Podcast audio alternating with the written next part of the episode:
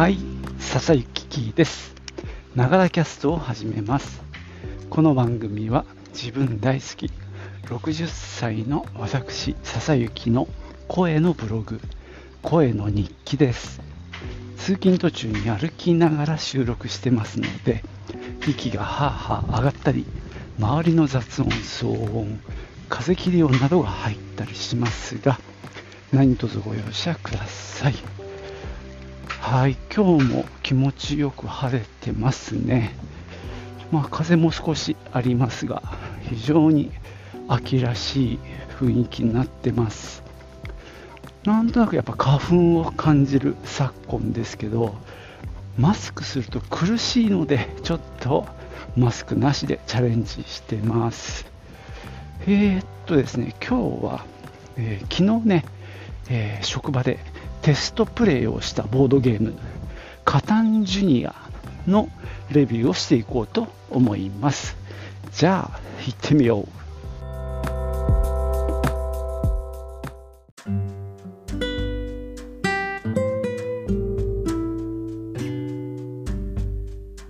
はいこのカタンジュニア今日発売なんですけどもあれ？違ったかな？えー、このカタンジュニア。まあボードゲームのねドイツボードゲームのまあ本当に金字塔とも言えるカタン。昔はカタンの開拓者たちと呼んでましたが今はカタンと呼ばれてます。まあ名作中の名作のボードゲームがありまして、まあ、それのジュニア版として、えー、登場しました。日本語化されての登場です。でね、まあ、昨日テストプレイしたんですが簡単にねそのカタンの方を説明簡単にするの難しいんだけど、まあ、ただ位置づけとしてしてはですねボードゲーム誌の僕の理解ではまああの80年代から、えー、ボードゲームっていうのが特にドイツであの盛んになってきてで徐々にマーケットが広がってきた、まあ、そんな時代があったんですがその後ビデオゲームテレビゲームっていうのに、えー、まあ、お株を奪われて、まあ、逆にそっちが市場を席巻していった時代っていうのがあったらしいんですね。その時にまた救世主のように登場したのがカタンでそれがねまた第2段階というかそのボードゲームを再びねあの力強くあのしていくきっかけまあきっかけというとあれかもしれないんだけどそのね原動力になったとも言われていて、まあ、ボードゲーム史の中でも重要な意味合いを持ってるしボードゲームとしての内容的にも非常によくできたゲームなんですねで現在も発売中というまあ人気のゲームですね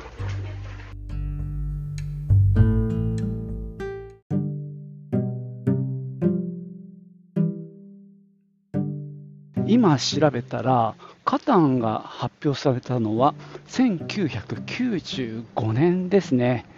まあ、歴史のあるゲームですね。あと2年ほどすれば30周年ということになりますね。まあ、非常に奥の深い、それでいてね、毎回展開が違っているので、何回やっても面白いっていうことでね、まあ、僕もすごく好きなゲームなんですね。で、えー、今回出たカタンジュニアっていうのは、えー、っとね、まあ、結論から言うと、結構面白かったです。まあ、誰がターゲットかっていうのはちょっと僕も今迷ってはいるんですけども、カタンよりもかなりルールを簡略化しています。で、その上でちゃんと面白みも残っていて、戦略性もあのある程度あるっていうのがこのジュニア版の特徴で、えー、っとね、まあ、カタンとの比較で言うと、まずね、あのマップ、まあ、島のマップがカタンでは毎回変わるんですが、もうこれはね、ボードになっていて、マップは毎回固定です。そして、えー、勝利条件っていうのが、カタンの場合は10点を取るっていうのがあの勝ちになるんですけども、カタンジュニアの場合は、えっとね、最初に与えられる7つの砦を建設すれば勝ちです。得点を計算するというよりは、7つの砦を全部立てれば勝ちというシンプルなルールになってますね。で、あとはね、あのー、島、一応島ではあるんですね。で、資源を取るとか、そういうサイコロを振って資源を取るっていう部分は同じ。で、資源を使って、まあ、道を作るんですが、カタンでは。えーとね、これはね、船っていうのを置いて、で、あのそれがまあ道代わりになってますね。で、カタンの場合は道2本離れてないとあの開拓地を作れないんですが、カタンジュニアの場合はね、もう船が1つ間に入ってれば、すぐにあの砦を建てることができます。なので、まあ、これ、海賊っていう、なんていうか、あの物語なので、まあ、海賊の砦で、隣に船を置いて、で、また隣に砦、で、また船、まあ、砦船、砦船みたいな感じで、あの砦の建設が割と簡単にというか、そうですね、割と隣に建てられるって感じですかね。まあ、六角形の、まあ、タイルを描いたボードっていうのは同じなんですけどね、まあそこが、まあ、超シンプルになってて、六角形の頂点のとこは鳥で、辺のところは船っていう感じでね、あのもうはっきりと、あの頂点には必ずあの砦が立ちますんでね、カタンの場合はね、あの6つの頂点のうちの、まあ、なんだろう、開拓できるところと、まあ、できない場所があるんでね、2つ道を離さなきゃいけないんで、おはようございます。まあ、おはようございます。まあ、そのあたりのルールも非常に簡単になってるので、あの遊びやすくなってるかなと思います。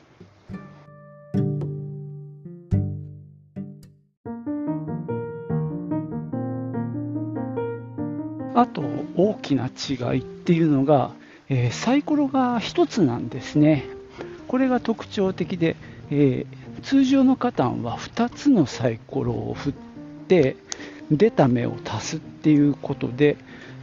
あの資源が取れる場所っていうのが決まるんですけども、えー、このカタンジュニアの場合はサイコロ1個なので出る目は1から6で6が出た時に、まあ、盗賊に相当する苦労船長苦労っていうあの カラスなんだけどさそのカラスがやっぱりどっか飛んでってその資源をあのがめちゃうっていう設定でそこは似てるんですけどサイコロ1つなのであの6分の1の確率っていうことになって平等なんですね。2つの目を足す場合は、まあ、7が一番出やすくて6と8がその次に出やすいっていうもうこれが確率があるのでそこがまあゲーム的に面白い部分だったんですがそこをね取っ払ってめちゃくちゃシンプルにしてるっていうのは非常に快挙だと思いますね。いい判断だと思います。でその6を出した人は好きなところにその苦労船長を置いてでそこの場所の資源が2枚もらえるっていう仕組みになってます。で基本的には例えば3が出たって言ったら3の土地から、まあ、あの資源がもらえる。これはカタンと全く一緒。で資源の種類が若干違いますけどもまああの木材はあるし、あと金があったかな。金が、まあ、あの要は鉄鉱石に相当するのかな。あとパイナップル、これが麦相当かなとかね、まあ、そんな感じであのちょっと違うあの海賊テイストに寄せててあの刀とかねそういった資源もあります、まあ、そういったものを集めてそれで船を使ってあの広げてで砦を建てるっていう感じで、まあ、非常に分かりやすい感じになってますね。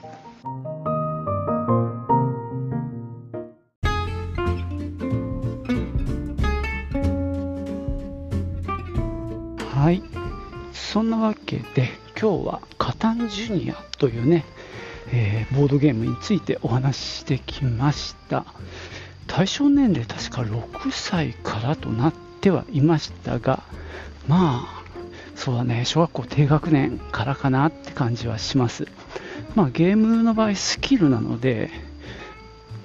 ある程度遊べる子であれば、低年齢からいけるし、まあ、あんまり遊んでない子であれば、ちょっと、もうちょっと上の年齢からかなっていうのは、まあ、基本なんですけどね。まあ、カタンに比べて交渉っていう部分がないっていうのが一つ、あとその確率を考えなくてよいっていうのが一つ。あとねあの、えー、ココカードっていうカタンでいうところの発展カードっていうのがありましてこれが結構いいカードが多いんですよ。なのでこれを引くとほぼ得をするっていう感じはします、えー、まあ、好きなあ好きなというかそこに書いてある資源が2枚ずつもらえて4枚もらえたりとか、えー、好きなところに船もしくは砦を置くことができたりまあそんな感じで。でしかもそれあのあのなんだっけ。ラジストアーミーみたいな感じでこのココカードをたくさん持ってる人が1個あの砦を置けるっていうルールもあるんですね。なのでこのゲームの場合はこのココカードを活用するっていうこととあとはねあの盗賊に相当する、えー、苦労船長を置くとまあ2個資源がもらえるっていうあたりを活用すると結構いい感じに進めることができそうな気がしますね。いずれにしてもね、カタンの面白みもあのちゃんとあの残しつつも、ルールはね、非常に簡単にしてるので、そこはすごくあのよくできてるなと思いましたね。あとね、ボードが表裏リバーシブルになってて、あの片面は4人まで用プレイで、裏面がね、あの2人用になってるんですよ。だからちょっとこう、なんていうか、マップもちっちゃくなってて、2人でも楽しめるように多分作ってあるかなと思います。まあ、今回はね、4人でプレイしたんで、2人用はまだプレイしてないんですけどね、でも大変よくできてますね。これを誰に勧めるかっていうのはちょっと悩むんだけど、まあ、小学校入って、でもね、